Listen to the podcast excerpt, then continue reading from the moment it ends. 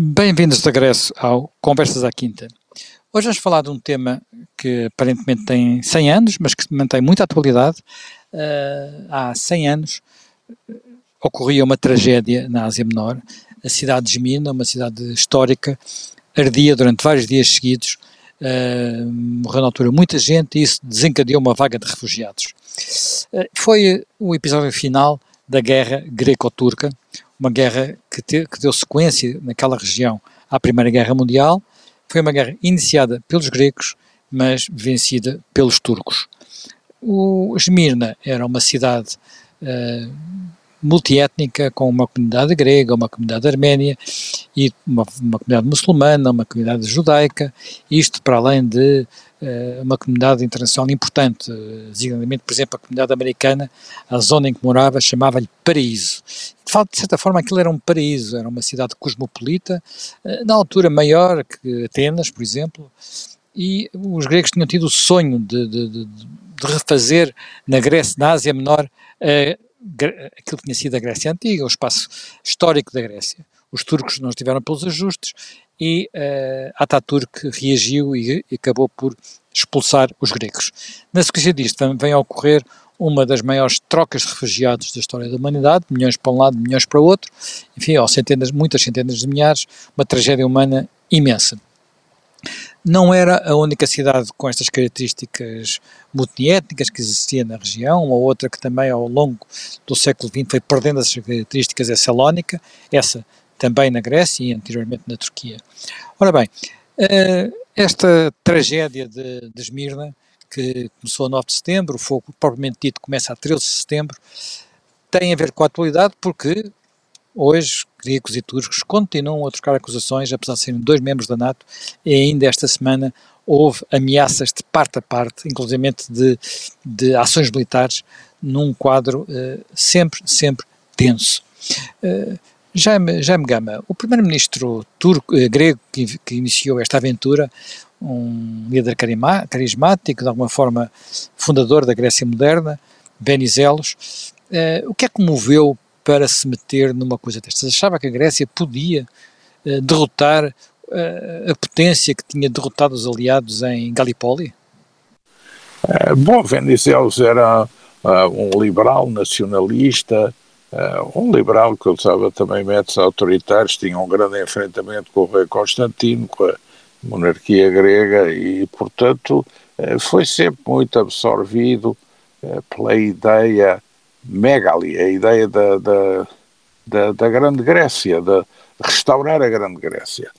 Bom, isso era um emblemático do ponto de vista político e uh, tinha consumo interno, porque a Grécia tinha, digamos, sido vencedora da Guerra dos Balcãs e tinha aumentado o seu território, e ele dizia que com esta guerra com a Turquia, que a Grécia podia ir buscar uh, mais outra metade. Uh, e invocava, isso é, esse nacionalismo da Grécia uh, mega ali, vem, vem de trás, invocava a circunstância de, no passado, haver colónias gregas na Ásia Menor uh, e no século XII e no século XV elas terem sido, digamos, tomadas pelos turcos e, por outro lado, invocava o Império Bizâncio eh, e que haveria a possibilidade de jogar isso para reconstituir. A possibilidade no limite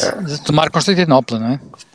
Sim, esse era, um do, esse era, esse era, era o sonho dos sonhos. Era um dos objetivos. Uh, a verdade é que parece que Lloyd George tinha acalentado e tinha prometido isso uh, à Grécia para levar a Grécia a aderir a, aos aliados na, na Primeira Guerra Mundial. E isso na Grécia fez desencadear um grande cisma, porque o rei, um pouco ligado pela dinastia aos alemães, sensível à vizinhança com a Bulgária e com a Turquia, uh, teria preferido uma posição uh, mais neutral, menos alinhada. Mas essa promessa é, não se sabe se foi só por Lloyd George, foi também pelos franceses e pelos americanos, mas estava muito na cabeça de Venizelos. Bom, isso desencadeou logo um problema com os italianos, porque os italianos achavam que também faziam parte dessa ideia de conquistar alguma coisa nos despojos da Turquia. E, portanto, Aliás, Turquia... os, italianos, os italianos estavam muito zangados com aquilo que lhes tinha sobrado da Primeira Guerra Mundial, que era praticamente nada, não é? Sim, e antes disso tinham tido um enfrentamento com a Turquia a propósito da Líbia. E na Líbia, e, portanto, havia toda essa conjuntura que fazia com que a Itália também não fosse a favor da entrega de Izmir ao, ao, aos gregos. É, bom, e a Itália até esteve do lado turco, se assim se pode eh, considerar. Bom, qual, qual, era a ideia? A ideia é que, a partir de Izmir, os gregos eh, constituíram ali uma espécie de administração autónoma. Aquilo estava eh, no, nos tratados que saíram da Primeira Guerra Mundial, estava um pouco balizado, porque era um alto comissário, eh, tinha que ter o respeito de políticas multiétnicas e depois tudo seria submetido a um referendo mais à frente, ao fim de cinco anos. E esse alto comissário também procurou ser um pouco uh, equilibrado, mas a verdade é que há um momento a partir dos quais, com o apoio inglês, uh, os gregos resolvem não só uh, tomar Izmir, como tomar a área envolvente e, a partir de Izmir, desencadear uma operação sobre a Anatólia.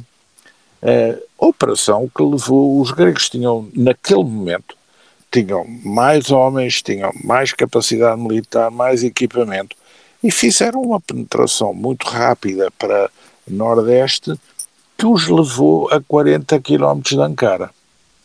Uh, o que é surpreendente. Os turcos não tinham uma organização militar tão boa, mas já o próprio Churchill tinha reconhecido que os turcos tinham tido o mérito de nunca se deixar cercar.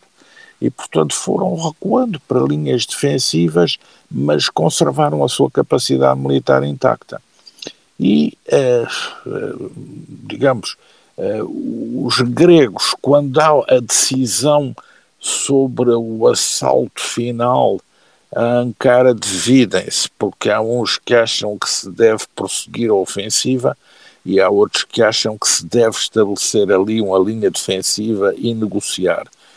Porque os gregos tinham progredido muito rapidamente tinham problemas de logística, abastecimento e comunicações e também começavam a sentir falta de munições. E, entretanto, a, a, a Turquia tinha conseguido estabilizar a sua relação com a União Soviética, com a Rússia Soviética e com aquelas repúblicas soviéticas que ali se estabeleceram no Cáucaso, tinha conseguido fixar uma fronteira baseada na partilha da Arménia e, eh, digamos, consegue obter uh, o apoio de, de Lenin e dos russos. E, e, portanto, recebe um empréstimo, recebe armamento e começa a melhorar o seu exército, porque, digamos, os russos obtiveram, os soviéticos obtiveram da Turquia a garantia de que a Turquia não ia ser uma linha de assalto à União Soviética e, portanto, fixaram ali uma fronteira no Cáucaso, negociaram e a, a Turquia ficou mais consolidada. Os turcos, digamos, tinham perdido uh, toda a sua parte dos Balcãs. Depois perderam o Médio Oriente. Uh, e agora o que está aqui em causa é o que resta da Turquia porque há a ideia de um pacto secreto estabelecido entre os aliados na, na, na, Primeira Guerra Mundial de partilha da própria Turquia. E os turcos, digamos, admitiram eh, que na Trácia houvesse cedência de tropas aliadas, nos Dardanelos, tropas aliadas, eh, no próprio leste, em Mossul, Kurdistão, ingleses, eh, na, nas proximidades da Síria, franceses, um, uh, o, a, a, Arménia com sempre um projeto de criação da Grande Arménia e, uh, digamos, uh, tudo isso eles foram gerindo.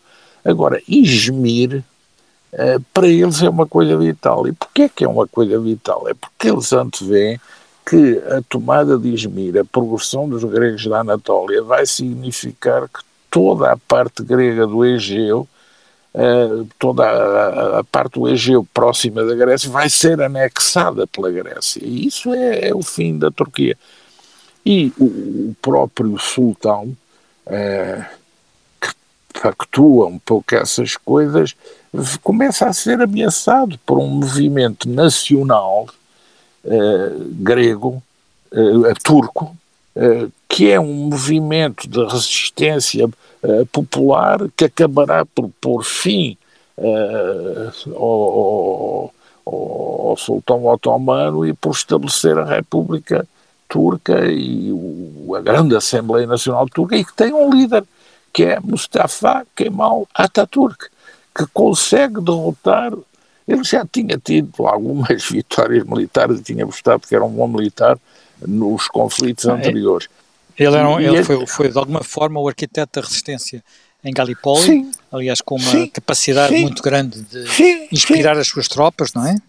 Sim, sim, sim. E ele consegue eh, no fundo, conquistar Izmir aos gregos. E os gregos têm que ir para casa. Portanto, no fim, conseguem negociar um tratado de trocas, porque é, alguns turcos, vão ser 400 mil turcos, vão ser enviados da Trácia, que tinha sido cedida uh, pela Bulgária também, para a Turquia, e há 1 milhão e 400 mil gregos que vão de Izmir para a Ática, para a zona de Atenas, o que depois também tem imensa influência nas opções políticas gregas eh, no futuro, essa troca futura. Mas, é, entretanto, essa guerra é uma guerra muito violenta, porque tem eh, guerra de terra queimada, tem guerras de massacres de lado a lado. Por exemplo, em relação a Izmir e esses próprios incêndios, a imprensa francesa acha que eh, os incêndios são feitos pelos arménios e pelos gregos a imprensa inglesa acha que são feitos por irregulares turcos e, e, e, pelos turcos porque, digamos, são poupados os bairros islâmicos e os bairros judeus. Portanto, há aí também uma enorme controvérsia. Eh, mas o contexto, o contexto basicamente é este, porque aí estava em causa uma Turquia residual. Entretanto, a Turquia vai ganhando leverage porque se vai posicionando como um Estado tampão face à União Soviética. E, e, portanto, há uma releitura do valor que a Turquia pode ter. Os ingleses são sensíveis a isso, os franceses são sensíveis a isso, os italianos são sensíveis a isso, e, portanto, a Grécia, que foi impulsionada para fazer a ofensiva a partir de Izmir, no fim é também um pouco deixada sozinha porque as acomodações que os aliados necessitam para o norte da África, com as suas colónias no norte da África, para a resolução da questão dos mandatos no Médio Oriente, precisam de uma Turquia ali moderada, que não seja inteiramente pró soviética, que não seja também islâmica radical, e Ataturk garante isso e consegue gerir a sua força militar, as suas vitórias no terreno, com talento diplomático para negociar tratados particulares e satisfazer ali as partes que lhe permitem extrair da derrota do Império Otomano Global uma Turquia, apesar de tudo, fortalecida na sua região e que depois até como regime político uh, gera modelos para o Irão e para o Afeganistão que são muito interessantes na época. O kemalismo é um modelo de governação. Bem, mas já iremos melhor a isso, mas antes disso talvez voltar um pouco a quem era esta figura, Kemal Atatürk. Uh, Jaime Nogueira Pinto, Kemal Atatürk é alguém que tem características muito particulares para além de ser um líder militar, não é? É, é, é talvez um dos líderes políticos de quem ainda hoje há um certo culto da personalidade na própria Turquia. Sim, eh, ele fica de certo modo como o fundador da, da, digamos, da, o refundador da, ou melhor, fundador da República Turca, da Turquia nação, porque no fundo a Turquia de certo modo anteriormente era era um império, não é? A Turquia era essencialmente era um império e portanto uh, o Império Otomano e portanto essa desagregação do, do, do império, não é? Porque de facto uh, o Império Otomano como, como são os vencidos da Grande Guerra, o Império Otomano é a Alemanha Kaiseriana, que também no fundo era um, um Reich, não é? E, e, foi, e de certo modo, houve um vencedor vencido que foi a Rússia por causa da Revolução e o Império Austro-Húngaro. Portanto, todos esses impérios foram, foram partilhados ou fragmentados. Uh, a Turquia, de facto, perdeu uma parte substancial dos seus domínios, eh, enfim, que, que, que ainda hoje uh, são os países independentes, os Iraques, as Sírias, tudo isso, quer dizer, tudo isso foi, foi de certo modo ocupado por, uh, ocupado diretamente ou caiu na esfera dos, dos vencedores, sobretudo dos anglo-franceses, ah, e o Mustafa Kemal é de facto uma figura que consegue, não é? Consegue exatamente primeiro afirmando-se, eu penso que ele na altura de Gallipoli era pai coronel, mas não há dúvida que tem, tem uma, uma grande vitória, não é? Tem uma grande vitória, aquele, aquele famoso Gallipoli, que é, que, é um, que é um, enfim, é uma espécie de liquidação daquele corpo expedicionário australiano, Aliás, é um filme muito giro com, com Mel Gibson disso, não é? Gallipoli. Foi um dos erros eh, cruciais de Churchill na, na Grande Guerra. E, e depois ele afirma-se, a partir desse prestígio militar, afirma-se também como um, um, um, líder político, não é? E aproveita, como também é, é normal, aproveita, enfim, o estado de derrota e de descontentamento em que o sultão e toda aquela elite tradicional caiu com as, com as derrotas na guerra e no pós-guerra, não é?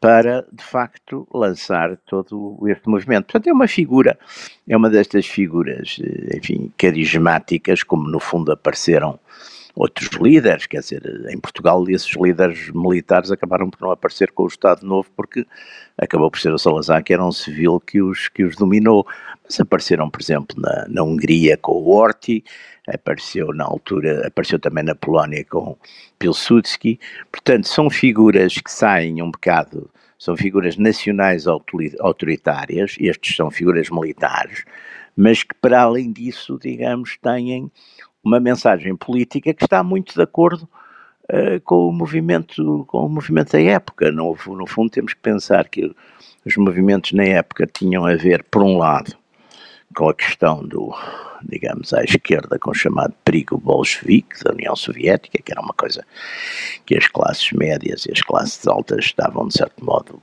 muito apavoradas, preocupadas, se não apavoradas.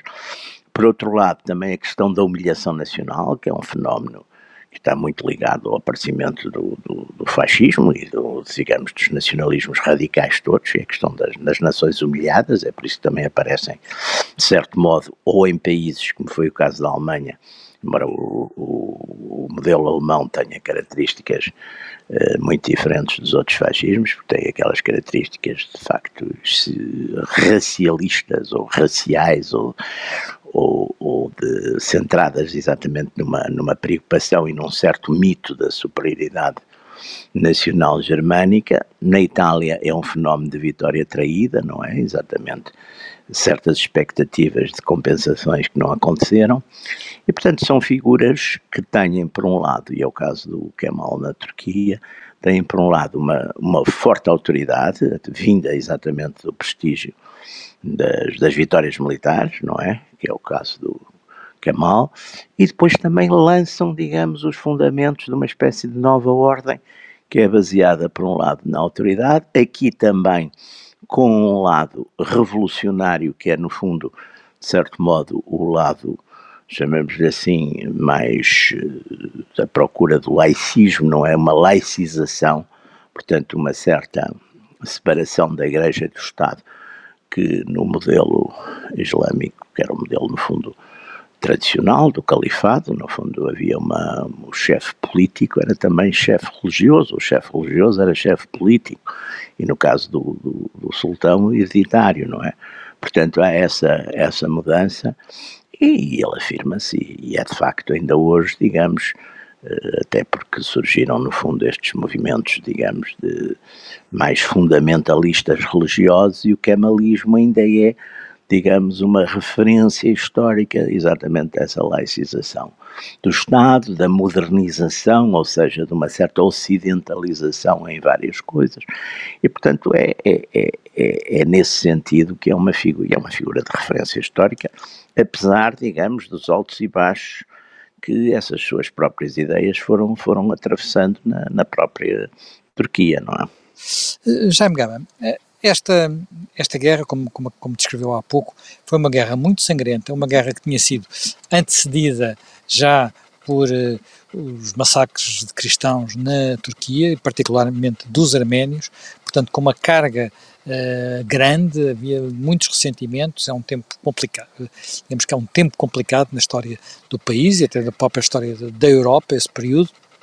Agora, uh, nós passaram 100 anos e uh, apesar, enfim, aqueles gregos todos que na altura vieram, como referiu há pouco, boa parte deles foram para a Ática, portanto para a região de Atenas, e que marcaram muito o que é a política, a política grega, uh, tudo isto já passou 100 anos e aparentemente não há sinais de que as coisas desanuviem entre a Turquia e a Grécia. Nós temos a situação de Chipre, que no fundo é um conflito entre a Turquia e a Grécia, e temos uh, tensões não resolvidas permanentes naquela uh, zona do mar Egeu. Para quem não tem noção, de vez em quando nós temos noção disso quando vemos as notícias dos refugiados que chegam, por exemplo, da Síria, mas as, algumas ilhas gregas do mar Egeu ficam à distância da costa turca como a costa como Cacilhas de Lisboa, mais ou menos, ou um bocadinho mais talvez, mas uh, quase que se passa a nado, uh, facilmente a nado.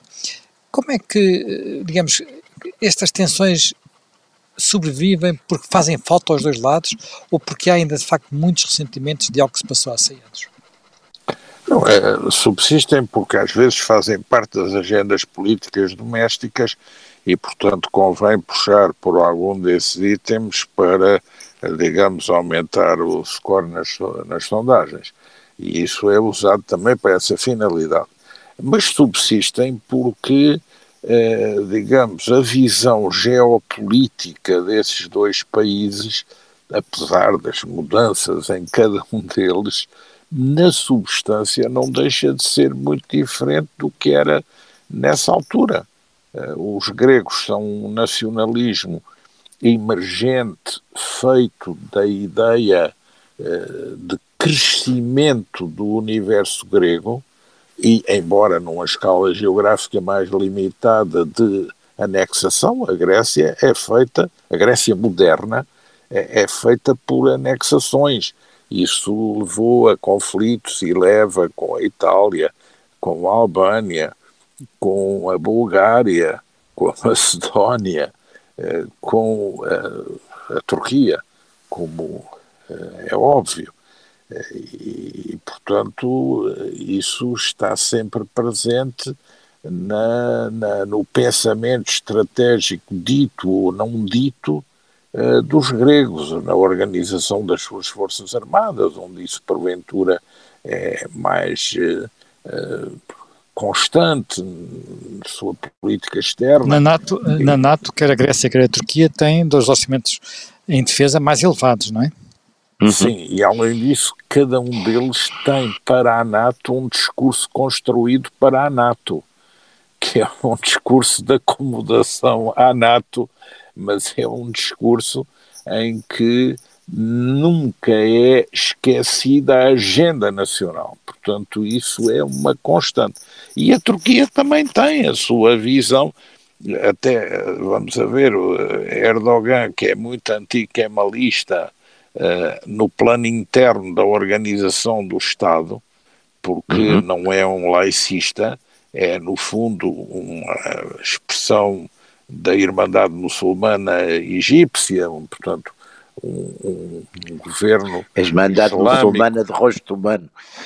Exato, um governo uh, em que uma elite muçulmana comanda o destino das coisas, mas do ponto de vista da análise geopolítica, na cabeça dele não deixa de estar o Ataturk, como também não estava, não deixava de estar na cabeça do sultão, só que o sultão teve que sacrificar a existência do sultanato porque se envolveu em derrotas e depois não teve a capacidade de dar a volta e deixou colocar a questão da resistência contra uh, os aliados na Segunda Guerra Mundial ser mais bem incorporada por um general em relação ao qual ele desde o início tinha alguma desconfiança, embora Ataturk tenha sido um general otomano, formado nas escolas militares otomanas, mas um general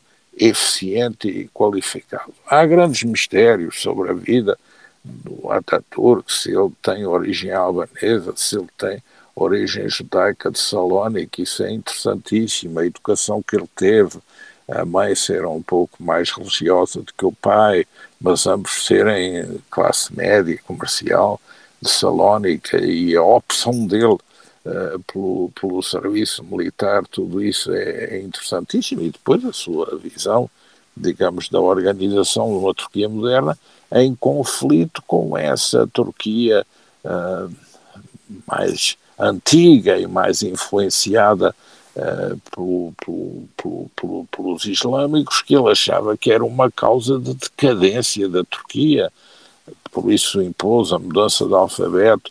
Ele considerava que os turcos andarem com aquele chapéu na cabeça era uma marca uhum. de inferioridade e por isso fez um decreto. Uh, os chefes religiosos decidiram resistir, que não era correto tirar aquilo da cabeça e ele disse vamos ver quem ganha e começou a degolar o primeiro, acho que foi até ao vigésimo e depois acataram a nova ordem do Ataturk. De, um método, um método que eu espero que não seja muitas vezes usado, não é? Não, não, é, o Ataturk é um ditador, isso não tenho não, dúvida claramente, claramente, claramente. Agora, digamos, é um ditador se, se, que se pode considerar modernista, quer dizer, é um Aliás, aliás que... o Ataturk deve ter, um, deve ter um mausoléu que se não é do tamanho, se não é maior que o do Mao Tse Tung, deve andar, por, por, deve andar perto disso. Eu já estive em, em no mausoléu já estive no mausoléu do Ataturk, mas ainda eu gostava até de ver, gostava de voltar lá outra vez para ver se há algum remake com Erdogan em relação uhum. ao mausoléu do Ataturk. Porque o mausoléu do Ataturk é organizado, aquele que eu vi, para fazer uma leitura da história turca em função do Ataturk e da sua visão do regime para a Turquia. Agora, nem o Erdogan conseguiu retirar por completo o Ataturk do imaginário coletivo da Turquia. Não, eu há poucos anos estive na Turquia e estive em zonas rurais da Turquia e era muito, já estava o Erdogan no poder e era frequente nós entrarmos em pequeníssimos cafés, uh, pá, às vezes coisas Sim. barracadas e termos um retrato Sim. do Ataturk e termos bandeiras com o Ataturk. Não era só o retrato, porque o retrato, enfim, às vezes Sim. eram bandeiras com a figura do Ataturk, era uma coisa muito, Mas o, muito, muito presente por todo lado. O Ataturk não era digamos, um ateu antirreligioso. Ele era um crente islâmico, só que não era favorável a uma organização do Estado turco eh, que não fosse compaginável com a absorção da modernização técnica, científica, considerava isso indispensável para a Turquia. E, na verdade, a Turquia, se é hoje aquilo que é, se a Turquia não foi retalhada e dividida aos uhum. bocados a seguir à Primeira Guerra Mundial, deve ao Ataturk, que provou pela sua visão e pela força da sua capacidade militar e do seu gênio militar, porque ele derrotou uma força militar que era mais forte tecnicamente em termos de armas e em número, mas que cometeu imensos erros táticos Exatamente. e que não tinha a motivação combativa que tinha a, a força turca, porque ele simultaneamente liderou a contraofensiva militar. Sim, ele inicialmente lidera essa contraofensiva. Sim Sim, contra, sim. contra a vontade do sultão, não é? O sultão manda, sim, manda o sultão acha que ele... ele está ali a atrapalhar aquilo tudo porque o sultão cria um entendimento com os aliados vencedores da Primeira Guerra Mundial que o conservaram. Aliados que estão ainda em Constantinopla nessa altura, portanto estão instalados exato, em Constantinopla, exato. uma espécie de protetorado, não era bem um protetorado, mas uma espécie e, de protetorado. E, e, e, e Ataturk, com a sua atitude, é que consegue a mudança do Tratado de Sèvres para o Tratado de Lausanne e é que consegue a integração de Istambul uh, na Turquia, porque isso não estava decidido, porque os estreitos não estava decidido Exatamente. que fossem entregues à Turquia, e Istambul estava um pouco a pairar no ar a ideia de ser uma cidade internacional que não fosse integrada na soberania turca e ele é que conseguiu sem dúvida isso, não é? Aliás, eh, digamos, o governo de Istambul é o governo sultão e ele muda o governo para Ankara, faz a grande Assembleia Nacional em Ankara. E a partir daí o governo, digamos, que consegue ganhar o que eles chamam a guerra da independência. Eh, Jaime Nogueira Pinto, mudando um pouco de assunto, mas porque me parece que nós estamos a, a, recordar o desastre de Esmirna. Esmirna era uma cidade particularmente cosmopolita. Uh, talvez pudéssemos comparar com algumas cidades modernas, Nova Iorque, Londres, cidades eh, ocupadas por muita gente ricas. Uh, e no Levante não era a única, havia, que eu já, já referi há pouco, havia também Salónica, se bem que Esmirna provavelmente fosse ainda mais importante do que, do que Salónica esse, esse modelo de, de, de, mundo praticamente desaparece com o fim da Primeira Guerra Mundial e quando não desaparece, desaparece com a Segunda Guerra Mundial. Com a Segunda, exatamente. Eu com a Segunda Guerra estava, Mundial. Eu estava agora, agora porque é que, porque é que, enfim, houve uma necessidade de afirmação que não era apenas, era moral, era cultural, mas também era étnica neste, neste período. Digamos, a integração que, que havia nessas cidades, que inicialmente eram turcas, que era um modelo que tinha a ver com o Império Otomano, eh, eh, as comunidades judaicas, por exemplo, boa parte delas sim, eram sim. descendentes das comunidades portuguesas sim, sim, eh, e tinham tradição de ladino, por exemplo, vão todas ser, enfim, então, as comunidades judaicas praticamente destruídas, não é? Eu acho este que... mundo do século XX tem muitos aspectos pior ver... que o mundo anterior, não é? Ora bem, isso tem a ver com uma coisa que eu penso que é, que é, que é bastante importante, e que, e que foi, enfim, foi relativamente descurada na, na história na, e na ciência políticas, que tem a ver com a questão de, da relação entre o tipo de regime o tipo de, e o tipo de território ou da extensão territorial e composição populacional, digamos, do espaço que esse governo regime, os, que esse governo o, domina, não é?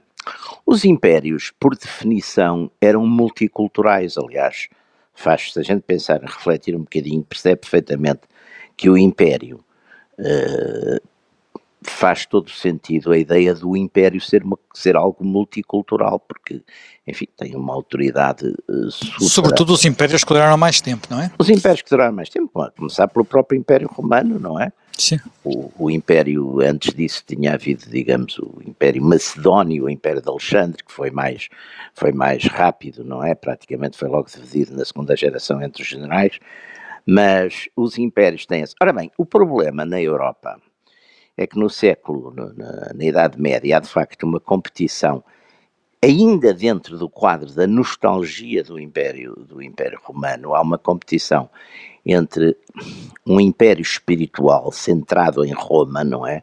Espiritual e com consequências políticas e também territoriais, não é?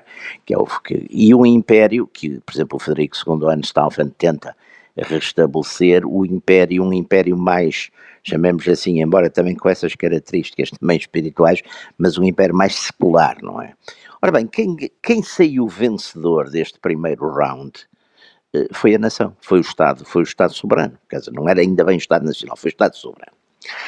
É, os grandes impérios, no fundo, os impérios, sobretudo os impérios que eram aqui próximos, que não eram ultramarinos, não é? Os ultramarinos, no fundo, eram os europeus, eram o inglês à frente de todos, e depois eram o francês e o português e o espanhol e o holandês, etc. Os impérios que eram territoriais e continentais, quer na, quer na Europa, quer na Eurásia, quer exatamente este que estamos a falar aqui, no, abrangendo uma parte do Médio Oriente e chegando até a África, não é? Até ao próprio Sudão, etc., que era o Império Otomano, eles foram vencidos e quando o momento, quando o império é vencido, eh, as populações dos impérios tendem, de certo modo, a alinhar-se nacionalmente, não é? E aí, de facto, estes nacionalismos, que aliás, talvez o, o exemplo mais, eh, mais brutal e mais, mas não, não único, não é? Mais brutal e mais chocante foi de facto o, o nacionalismo hitleriano não é? Um etnonacionalismo baseado, enfim, numa certa mitificação, baseado em, em duas coisas curiosas e, de certo modo, contraditórias, que é baseado numa humilhação, portanto, numa, na humilhação de Versailles, mas depois baseado, digamos, numa espécie de destino manifesto do povo alemão, quer dizer, uma espécie de ideia de superioridade, indo buscar, aliás, enfim, uma, uma herança, de certo modo havia aí algumas raízes culturais, que, enfim, Wagner românticas, algumas, românticas. Uh, românticas, exatamente. O Wagner terá. O Wagner inventou para aquela burguesia da, reunificação um passado completamente mítico. E os discursos da nação do Fista. Do Fista, exatamente. Mas curiosamente, eh, curiosamente feitos em momentos de humilhação, que, que, que, é exatamente depois de Iena, não é? Por causa da, da, derrota perante os franceses.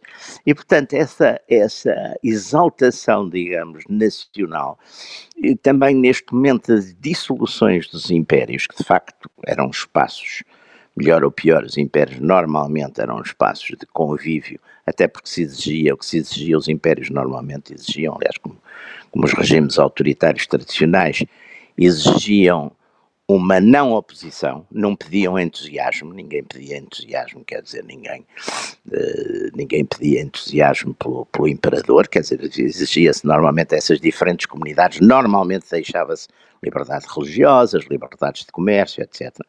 Ora, exatamente quando os impérios explodem, uh, vem sempre, enfim, vem sempre como uma espécie de, de, nacionalismo, que não é todo nacionalismo, mas é um nacionalismo mais etnocêntrico, mais baseado em, em identidades quase tribais, a um certo regresso da tribo, porque a nação, no fundo, é uma tribo já bastante evoluída. Há um império que sobra, não é?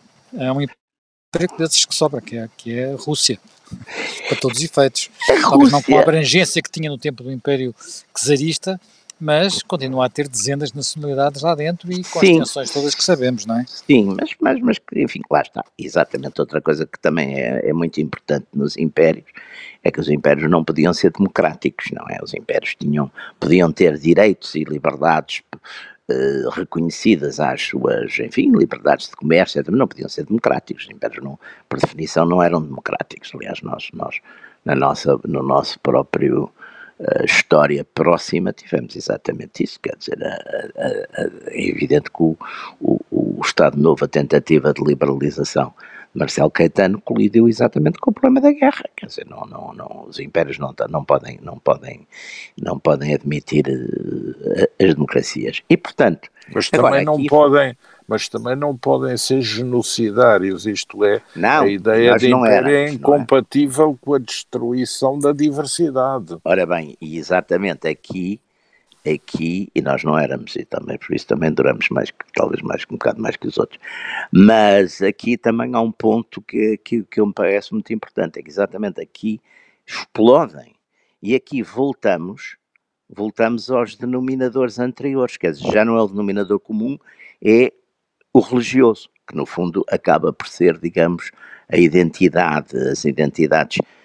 Nós deixamos de ter guerras religiosas na Europa com, a, com, a, com, a, guerra dos, no fim da Guerra dos 30 anos e com, as, com os tratados de Westfália, que exatamente passaram um bocadinho para as identidades políticas e obediência ao soberano para característica principal para, para a unidade, não é, da soberania do Estado, com estas crises voltamos às identidades religiosas, quer dizer, os arménios eh, que são cristãos, os gregos que são cristãos, os, os turcos que são uh, islâmicos, recuperam-se essas identidades religiosas e volta-se e volta a haver, digamos, conflito nessa base, como a gente hoje tem com o jihadismo e com esse tipo de situações, não é?